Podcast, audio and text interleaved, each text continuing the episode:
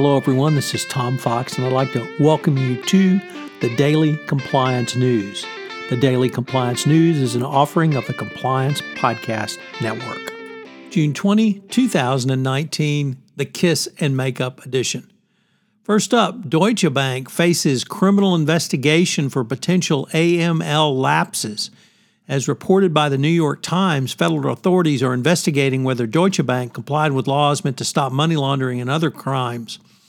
In the latest government examination of potential misconduct of certainly one of the world's most troubled banks, uh, according to people familiar with the inquiry, the investigation includes a review of Deutsche Bank's handling of suspicious activity reports that its employees repaired about possible problematic transactions, and including some link to President Trump, uh, son in law Jared Kushner, and other people who are familiar. Criminal investigation is one element of several but separate overlapping government examinations into how illicit funds flow through the American financial system. Uh, along the lines of bankers behaving badly, the Wall Street Journal reports that Swedbank has suspended its CEO and the CFO of its Estonian unit amid money laundering probe. The bank suspended these persons uh, in uh, uh, under its continuing internal investigation. Swedbank came under scrutiny in February after a Swedish broadcaster reported that billions of dollars of illicit, illicit funds may have passed through the bank's Estonian branch in a link to money laundering at Danske Bank. The uh, former, uh, now former chief executive was ousted over the scandal and the chairman of the board resigned shortly thereafter. So uh, the uh, Danske Bank scandal continues to roil the European banking industry. Next up, uh, ex French President Sarkozy is going to have to stand trial for corruption and influence peddling.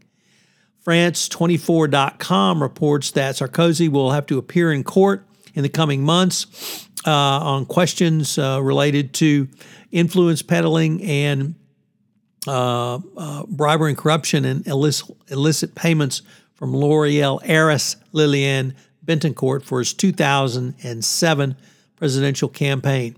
His lawyers are seeking information on developments in this case, uh, and there's alleged allegations that Sarkozy offered another person a plum job in Monaco for uh, in exchange for certain uh, corrupt activities, i.e., receiving money. So we're definitely going to have to uh, follow this one out and uh, see where it goes.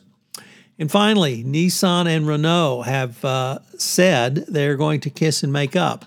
As with all kiss and make ups that people say they're going to do, of course, uh, the proof is in the pudding, but Renault had threatened to abstain from shareholder vote on proposed changes at corporate governance at the Japanese car maker. And uh, now uh, Renault has backed off of this, that detente allows Nissan to install a new board, a step that Renault executives see as allowing for possible resumption of merger talks uh, by Nissan and Fiat Chrysler.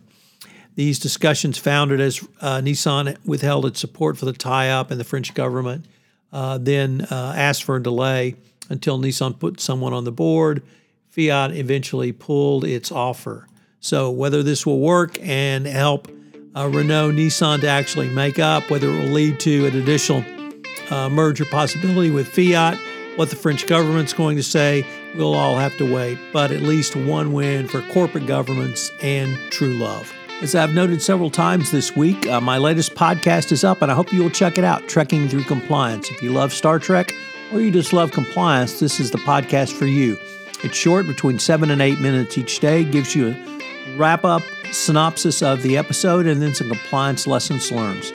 Also, I hope you will listen tomorrow for the Sunday book review where I detail four, three or four of the books that caught my eye from the weekend book reviews. Thanks.